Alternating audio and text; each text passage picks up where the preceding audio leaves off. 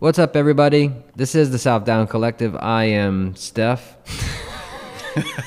You're literally reading from this week's notes. What's up? I'm not gonna be able to stop laughing if I don't guess. you actually said I am Steph. This is episode number 37. And I am Steph. Welcome to the Southbound Collective. that was Stu. and I am Steve. Hey, Steve's here. The purpose of this podcast is to inform and unite local athletes to training groups, events, and opportunities in the Houma Thibodaux Bayou region. So, this episode will air on Wednesday, July 14th, 2021. This weekend, on Saturday, July 17th, we have the Big Easy Big Heart 5K. Lifted Nutrition and Fitness also have their powerlifting meet at their facility. It's the first annual meet. It is on Saturday, July 17th from 9 a.m. to 12 p.m. Even if you're not participating, you are welcome to go watch the meet. Also, that evening, the River Shack Tavern is having their two miler. And on Sunday, July 18th, is the Spillway Classic Trail Run three miler. Nice. And just a reminder, we appreciate any suggestions for upcoming guests and businesses. If anybody that you know out there would be a good candidate to come on the show, please point them in the direction of Steph, myself, or Steve. We'd love to hear from them. Love to have them on the show. You gonna commit to a marathon? What marathon? Savannah, Georgia? I haven't signed up for it yet. That's what I'm saying. So, you gonna commit to it? Hmm, maybe. What's the date on that? It's November. No, October. I, you know, Find out when Stu will be running his next marathon. I primarily want to do it just for Nikki. That's right. That's going to be her. Yeah. Is that her first full? I think so. Nice. I'd like to go do it, and then even if I didn't do it to try to qualify for Boston, but just go do it just to run with her. I think that would be cool. They say it's a pretty good one to qualify. Yeah. We need a 320. Yeah. I think you should just try and go qualify. there? I think I'd rather do it at the Biloxi one. Hmm. Point it's to- the weekend of November 6th and 7th. is I mean, Savannah. and Lucas and, and a couple other guys are going, so I'd have some buddies to go and, and I could share costs with. So that's that's always yeah, Corey Adams, I believe, is going. Yeah, that, that always works good for me because I, I I don't really like doing overnight trip. Ran you want to Saturday. you want to re-talk about this so we can actually put it on the podcast? Well, yeah, we can. I can. thought you were recording the whole time. yeah, We but are. we're not talking in a way that Oh. would be Yeah. enthusiastic for listeners. Yeah, in in Steph's upbeat tempo talk. so, Stu, do you have any events that you're uh, looking at doing this year? No, I don't have any. Why don't you just commit to Savannah? I am thinking about doing Savannah primarily because our friend Nicole Simmons is doing that, and that's going to be our first marathon.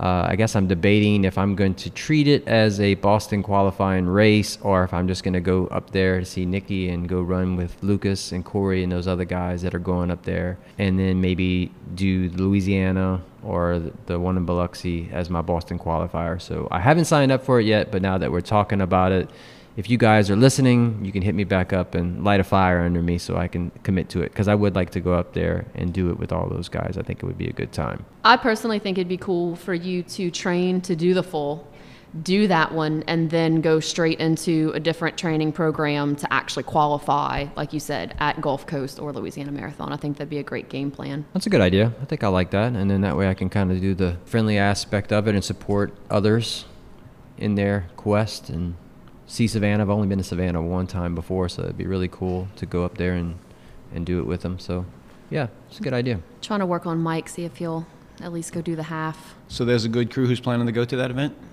I know there's a few who are already committed for sure. Yeah, Corey Adams, Lucas Girl, Nikki Simmons. There may be a couple other ones that I'm not aware of.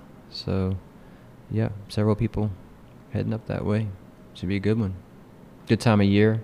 Savannah's very pretty. I know I have Chicago in October. It's actually October 10th, and then Boston is the next day. So there's a lot of people, if they don't go to Savannah, it's because a month after, Savannah is the weekend of November 6th, 7th. And then, so if, if there's people, you know, like Nikki or me or Nikki Knockan, not to get confused with Nikki Simmons, KGB. um, who are not able to go to Savannah. It's just because it would be a little bit to do the back to back within a month of each other. It's your first trip to Chicago? Yes. Well, besides, I've been in Chicago several times, but as a layover. I've never actually gotten out the airport. That doesn't count. But legally, if I were asked, yes, I've, I've been to LAX. That doesn't count that I've been to LA. That's funny.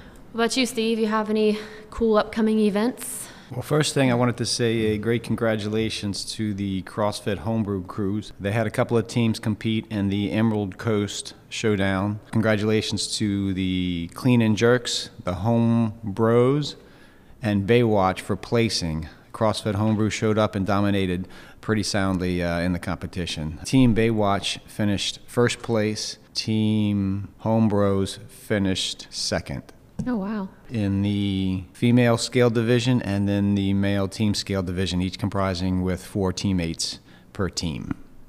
So pretty phenomenal showing for local groups from around here. Yeah, congratulations, guys. Yeah, absolutely. So as far as me on the books, I got a couple of races in the works. I will be helping to train a buddy of mine for his first ever full marathon. That's going to be the St. Jude's Marathon up in Memphis. A great, great benefit race. All the proceeds go to support families and the hospital and uh, kids going through any kind of cancer treatments up there. Uh, the setup in general for their entire hospital, as I understand it, is where there's no expenses paid at all by the families. So events like this. So in order to join, you actually need to do fundraising. So he signed up as at a certain level for fundraising, and then I did too. And so we'll get those sponsors to put maybe ten dollars a mile or two dollars a mile or something like that, and then you can donate it online, and all of that towards that event for the for the kids and for the hospital. Do you have to meet a certain sponsored amount before you can actually run the full? So online, you sign up for different levels that you think you can raise. Okay. Maybe fifteen hundred dollars, or three thousand, or five thousand dollars, and it is required that you raise that amount before you can do it. Okay. Each level comes up comes with certain amenities, though. They'll cover maybe your hotel, uh, hospital tour, private wing type of things like VIP tent, things like that. So, whatever you think you can raise uh, going towards that event, that you'll sign up for that like gold, silver, or platinum type of level.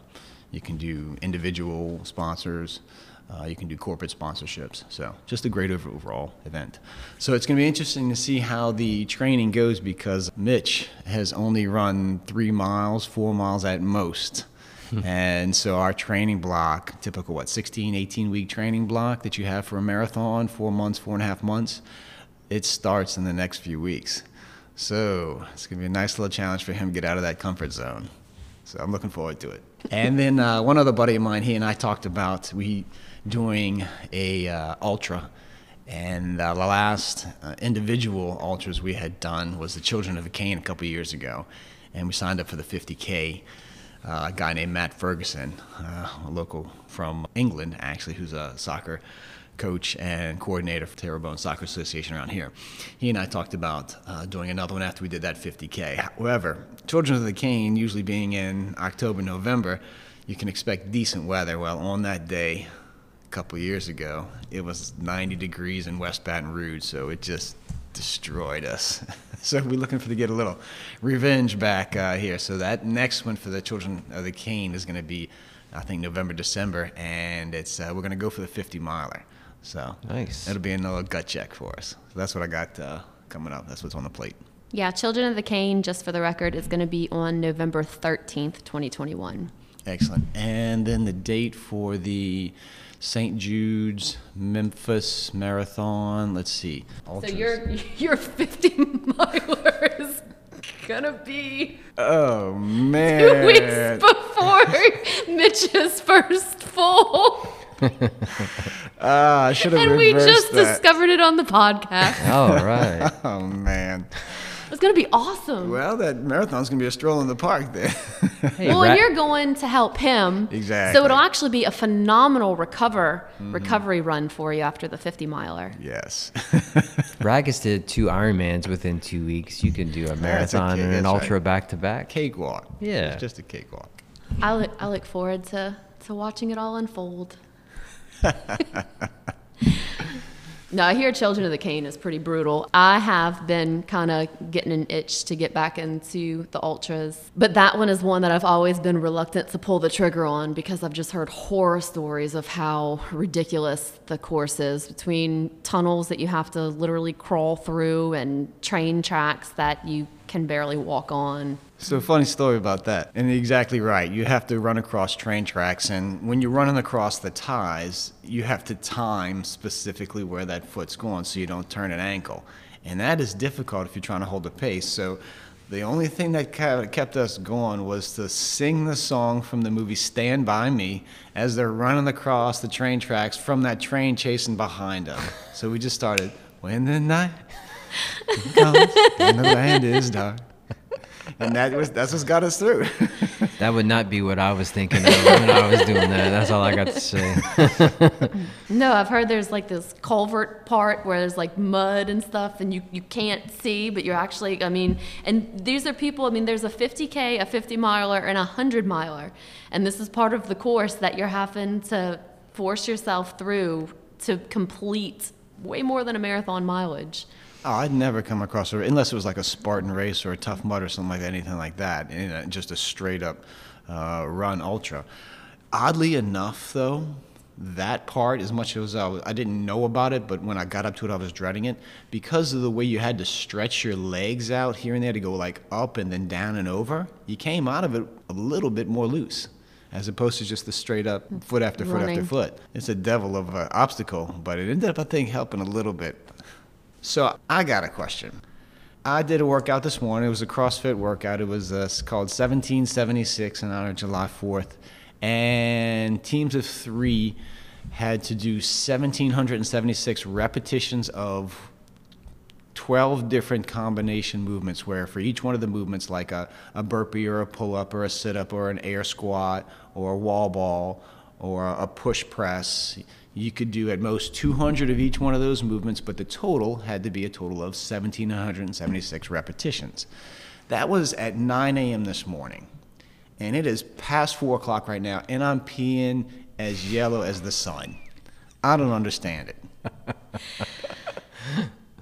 and you and you have consumed a lot of water? Probably at least half a gallon, at least 64, 65 ounces and I had banana and apple, a couple of donuts because I was hungry, you know, anything and everything.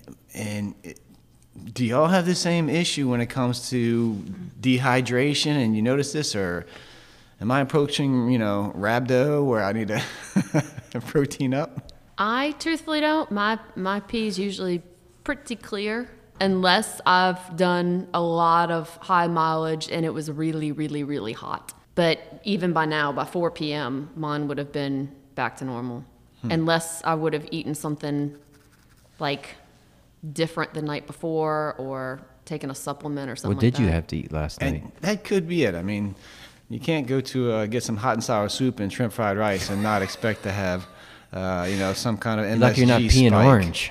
that in itself would make me thirsty. Maybe so. Maybe the high sodium levels or the MSG levels. Maybe it has some. It's got to be something because today has been a very cloudy, kind of overcast day. I pressure washed my house all morning, and I didn't even drink that much water. But I was having to pee a lot today, and I was all clear, like I was well hydrated. So today has not been the normal, typical July type hot day. No, it hasn't. So for you to be like that, you're in some sort of state. So I would say probably point to that Chinese food. That's yeah. just, that's just my. Opinion. I would keep drinking a lot of water just to yeah, flush it. Flush it out. All right, so no beer, no wine, nothing like that. No. Okay. Go eat some more Chinese food. no. no, it's a I got to replenish my sodium. I'll have a banana and no, Chinese no. food together. On that on that note, though, I'll say like last weekend I went out and did a, a 70 mile solo ride. And lately, I've been noticing since it's been hotter, I've been drinking more, been paying a little more attention to hydration. So on the bike, I usually will consume two bottles per 30 miles. And so it just so happened last weekend was kind of like today where it was raining. I didn't know how far I was going to go. I didn't bring my, my little cash pouch that it, in case I stop somewhere because I didn't think I was gonna be out that long. Before I knew it, I'm all the way in Gibson, so I'm out 30 miles and I'm out of water and I don't have any money. So I started looking around for a church or something like that to get some water, and I didn't see any. When I knew it, there was a fire station on the way back, so I stopped there. That one ended up being about 40 miles into it. Refilled my bottles, started feeling better, but I'm starting to kind of notice like that's my system right now. When it gets really hot, I need to have two bottles every 30 miles you know, however long I go. So and that's just water? Well, one water and then one electrolyte. That's the way I do it. And I'm very systematic when I'm riding. So if it's every five miles, I'm taking a swig of one or the other and I alternate usually until I don't have any more. And then I'll go and refill. And how big are these bottles for a 30 mile ride for you? The electrolyte is a smaller one. I want to say it's like a 16 ounce, and then my water is a 20 ounce. So do you bring like a packet to put in your yeah. electrolyte bottle to yeah. mix with water? I do, but here lately I've been getting away from it because I get this like it's like a imitation, but it's got a little caffeine in it too. But here lately I've been trying to be a little bit more specific on electrolytes. So I just eat, it doesn't matter what it is, like Powerade or whatever, uh, zero sugar but just taking in those extra electrolytes. And so if I go to a store or whatever, I might just surprise myself with whatever I feel like grape or whatever, just something, no sugar. I don't like the sugar in there, yeah. but get the electrolytes in there and then throw that in the bottle versus some kind of caffeine energy stuff because I don't really need that a whole lot. Well, and they actually, there was a podcast, and I don't even remember which one, honestly, but talking about how it's a good idea to play with things with caffeine in a powder mix if that's what you want to do to make sure that it doesn't upset your stomach. But to not necessarily train with it all the time, to just use it in a race so that you get more of a benefit from it, especially the caffeine. Because if your body starts to get to a point to where it's relying on it, then it doesn't, its effectiveness isn't as useful to you when it comes to race day. Oh, yeah. Absolutely. When I ran my ultra, I did. I just stopped all consumption of caffeine, and I only consumed caffeine when I was training. But yeah, you have to kind of dilute your normal intake to really get the full benefit of the caffeine. Does it also, in addition to the boost of energy, does it also have some kind of pain relief type of stimulus or reduction know. of pain? I don't know. But speaking of pain, you had shared a podcast episode with us, and it was talking about how, like, with fear and pain and things like that, and how there was this endurance swimmer who was trying to swim from something Cuba. Yeah, I think from Cuba to Florida. And she attempted it like four times or something and finally was able to do it when she was 60 something years old. Yes, I remember hearing about that. Phenomenal lady. And while she's swimming, she gets stung by box jellyfish, right. which and I did not know this. I didn't either. Um, are it is apparently one of the most painful feelings that you can experience, like oh. across the board, and deadly. Yes, like instantaneously. But she was so determined that she was going to finish this that she is in the water, had just gotten stung from like her neck down her torso, and she's screaming, yelling how it feels like she's on fire. Like she's like everything burns, but she just kept swimming. They don't know how, but it was like this mental thing that no matter what happens, I'm finishing this. Like, this is the day I'm going to finish the swim. And she finished. A little while later, she goes to a tattoo parlor to get a tattoo because her and her friend have this meaningful thing that they want to get done together. And she said that the teenagers who are in there getting tattoos are laughing at her because she has tears running down her face because the pain of having the tattoo hurts so much. so they have the, the behavioral therapist on the show saying, What's the difference? Like, here you have this athlete who got stung by one of the most painful things possible while swimming and was able to accomplish this huge feat goes and gets a tattoo, and, and the pain brings her to tears. Do you remember what the uh, answer was, Stu? No, I don't remember. It's got to be something about the mindset or what you put yourself ready for. Exactly. The behavioral, and I can't remember, I, I keep wanting to use the word therapist, but professional said that when, especially endurance athletes, have this ability to be able to continue pushing through pain when there's a goal in mind. She said that some of them will sing, some of them will actually embrace the pain to a point that they can almost like push it out of their head. She said that with sprinters, they just sprint through it because they know that it's going to be short lived. But with endurance athletes, she said that there's this mental power that actually comes into play, and each person's a little bit different. But when they know that they're going to expect pain, they're better able to mentally prepare themselves for it and push through it. But when they don't know what to expect, like with the tattoo, she wasn't able to mentally prepare herself to be able to say, This is what's going to happen, this is how long it's going to last, this is what you're going to have to endure. So she's like, she just sit there and sat there and started crying. Absolutely. I mean, when you think about the idea of how much of preparations for anything endurance or any competition you're going into, you have your mental preparation, you have your nutritional preparation, you have your physical preparation. Some people would probably argue that that mental preparation, mental strength is, if not maybe more important than anything else. I think for people who have, like, let's just say ultra runners, for example, you have your training program, and when you go to do your first, whether it's a 50K or a 50 miler or whatever it is, most people, when it's the first one, are adamant about nailing their mileage because there's comfort in trusting the training. With that comes the days that you run into problems or you have to push through discomfort, and that helps callous the mind for the mental part that you're going to have to push through. But like Nikki Knockan and I were talking earlier this week, we're running Big Butts 50K in July.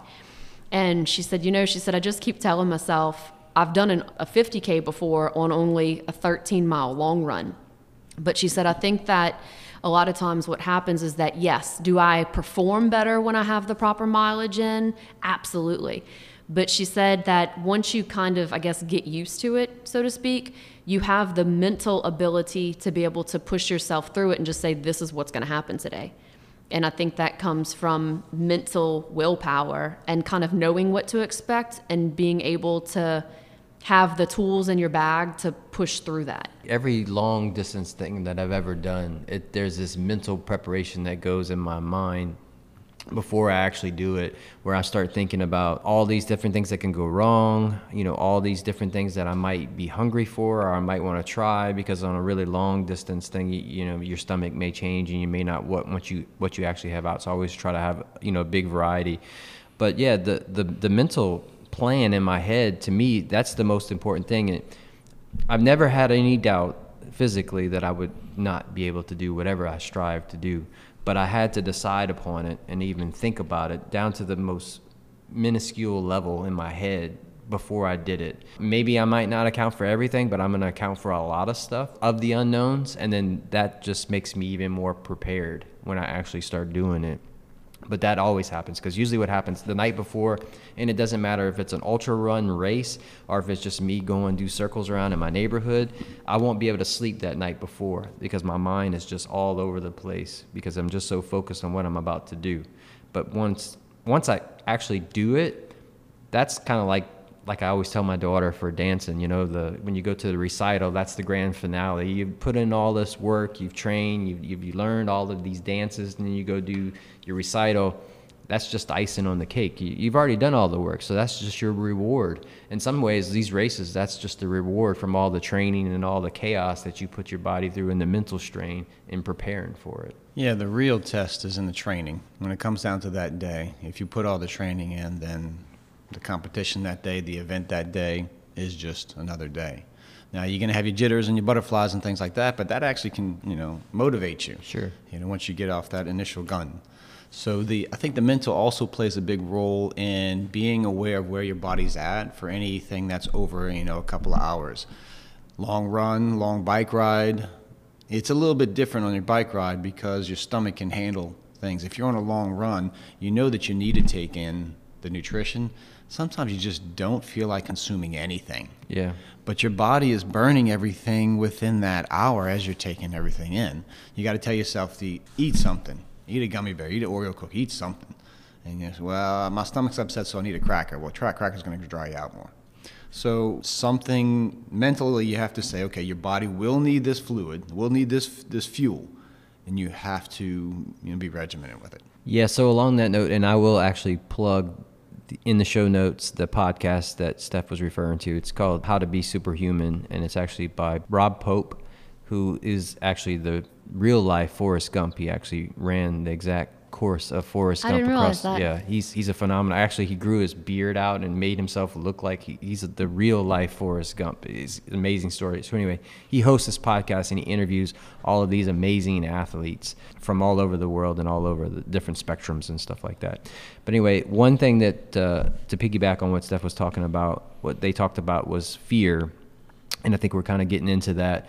And and they they talked about it from two different perspectives. Is fear can be like a near death situation, like you know you car crash or maybe you're on a cliff or something and you're like something happens to where okay i'm fearful. But there's another fear that they talked about where that fear is the fear of failure.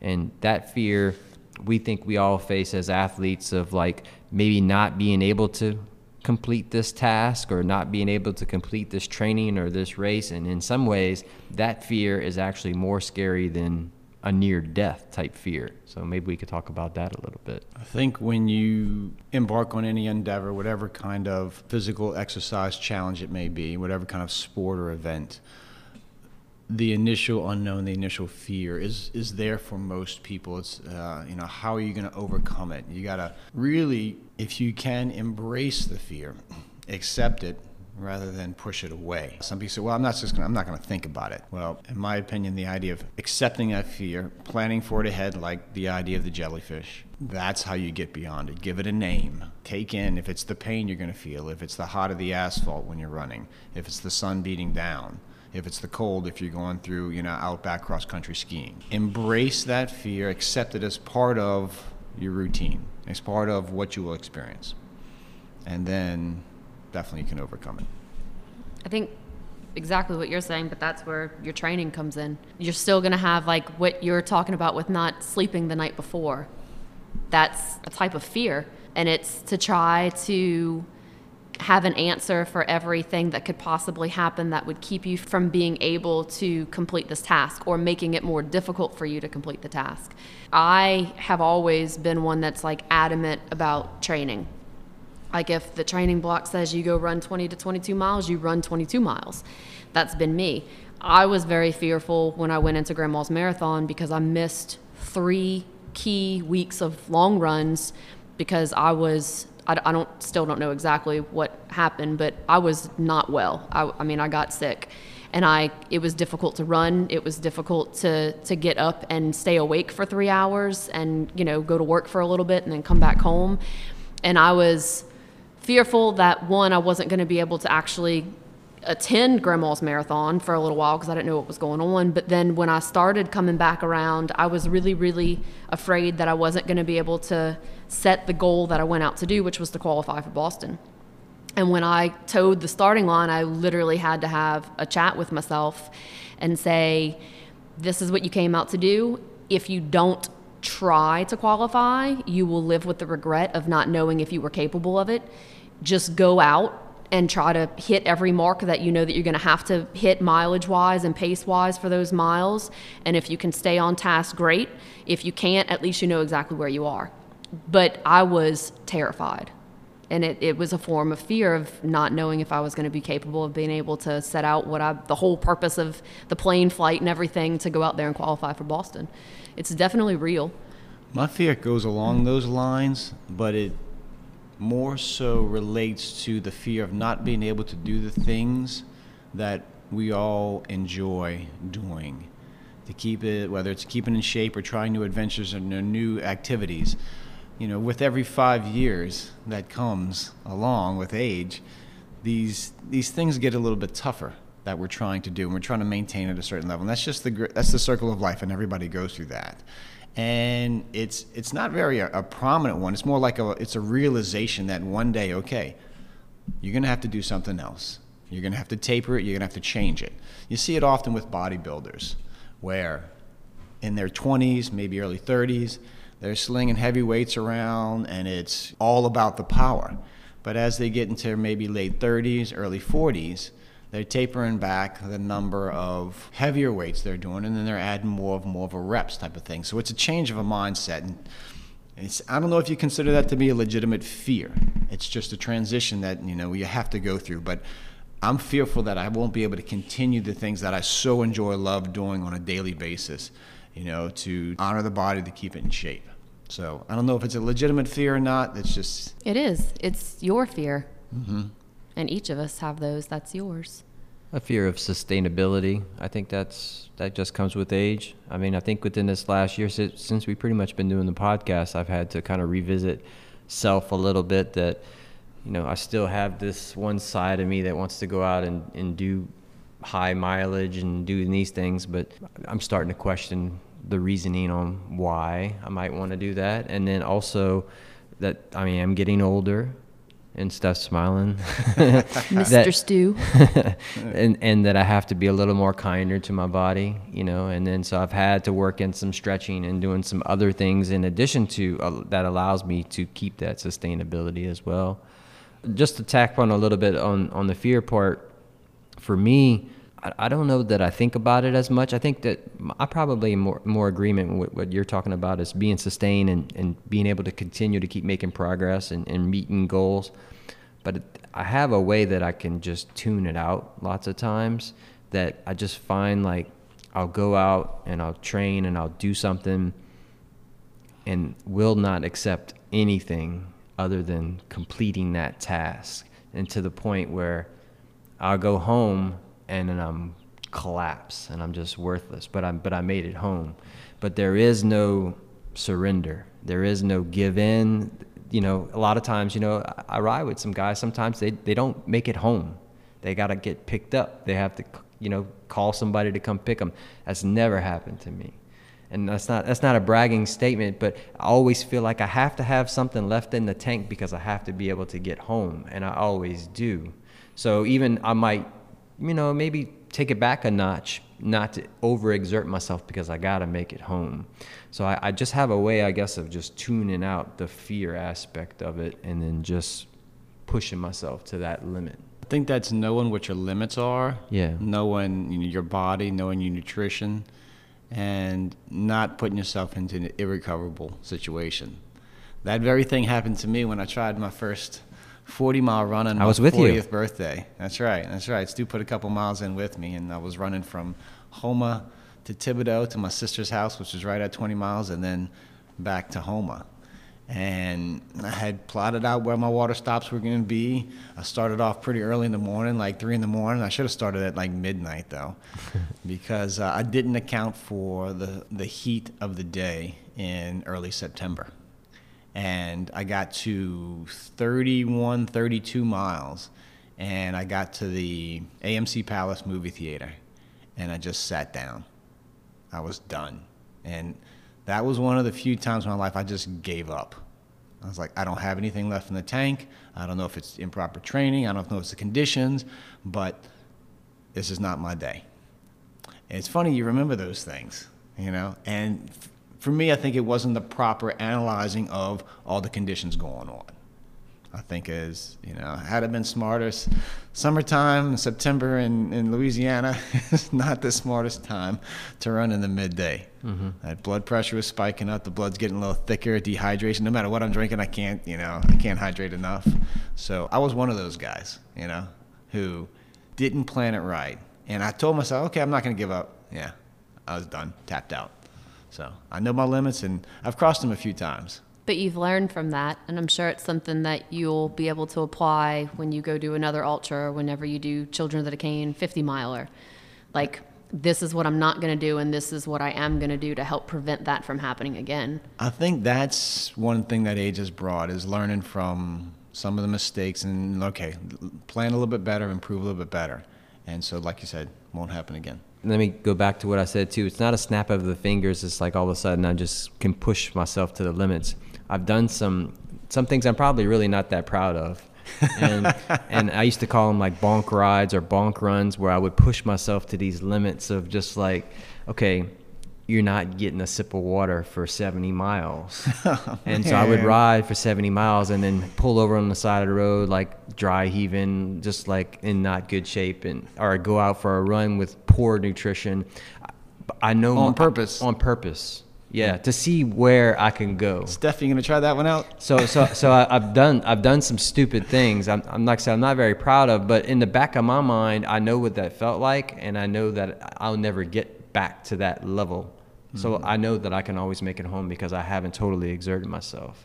And so maybe I, this just kind of comes with experience, I guess. So basically, what you're trying to say is, in a way, you've trained for old age. no, that's not what I'm saying. I at know all. I'm being a punk. I know that's not what you're saying. I just had to throw a jab. Yeah, just try to throw a jab. Yeah, I think just comes a point where you just you got to mm-hmm. learn where your limits are. Yeah, and I think I think that's important, you know, to our listeners out there to know that you can push yourself to achieve things that you've never thought you could achieve. It's about getting out of your comfort zone. It's about pushing that limit, but make sure you do it within reason. Sometimes those ultra athletes make a decision, we end up in the hospital, like I've had a couple of times, and it's not worth risk any long-term uh, damage, but definitely want to push yourself to see what you what you can achieve. It it brings such a level of excitement, and that reminds me of one of the stories from the uh, Emerald Coast Throwdown CrossFit Homebrew. Well, one of the competition events, the all-female team was was a power hang clean and then uh, like a snatch type movement, and one of the members had never done a certain weight and never attempted a certain weight, but in order to take first place for that event and go on to get second place for the entire event, she had to hit this weight. And her husband was in the stands and her coach was in the stands.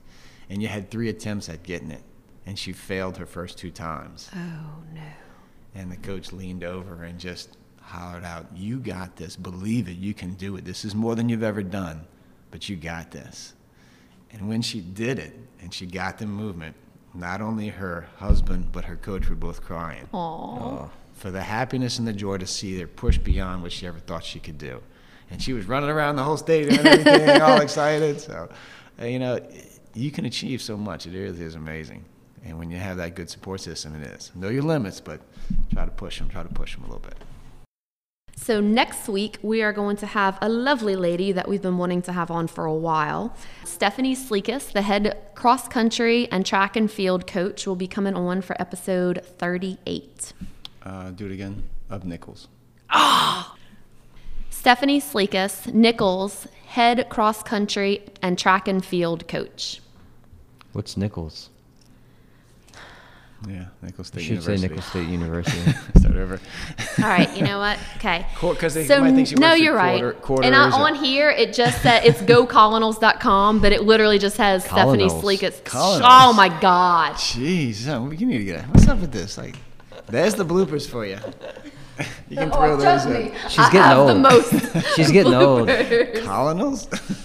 I've been sneaking some good bloopers in here lately. uh huh. Like, let me. Nicholls State University. Yeah. Well, I can't believe he left that in there. We have a new one in there. Okay. So We should do that at the end. Yeah. So, next week for episode 38, we have a lovely lady that we have been patiently waiting to have on the podcast. We will have Miss Stephanie Sleekus, Nicholls State University's head track and field and cross country coach. Super excited about this one. Very good. So, until next week, keep running Keep cycling, Whatever your passion. train hard, stay safe, and in good health. and tell a friend about the Southbound Collective. Until next time. Clearing your throat over there? Bye. No, we're going to continue to. Y'all have a great one. Adios. I already said bye you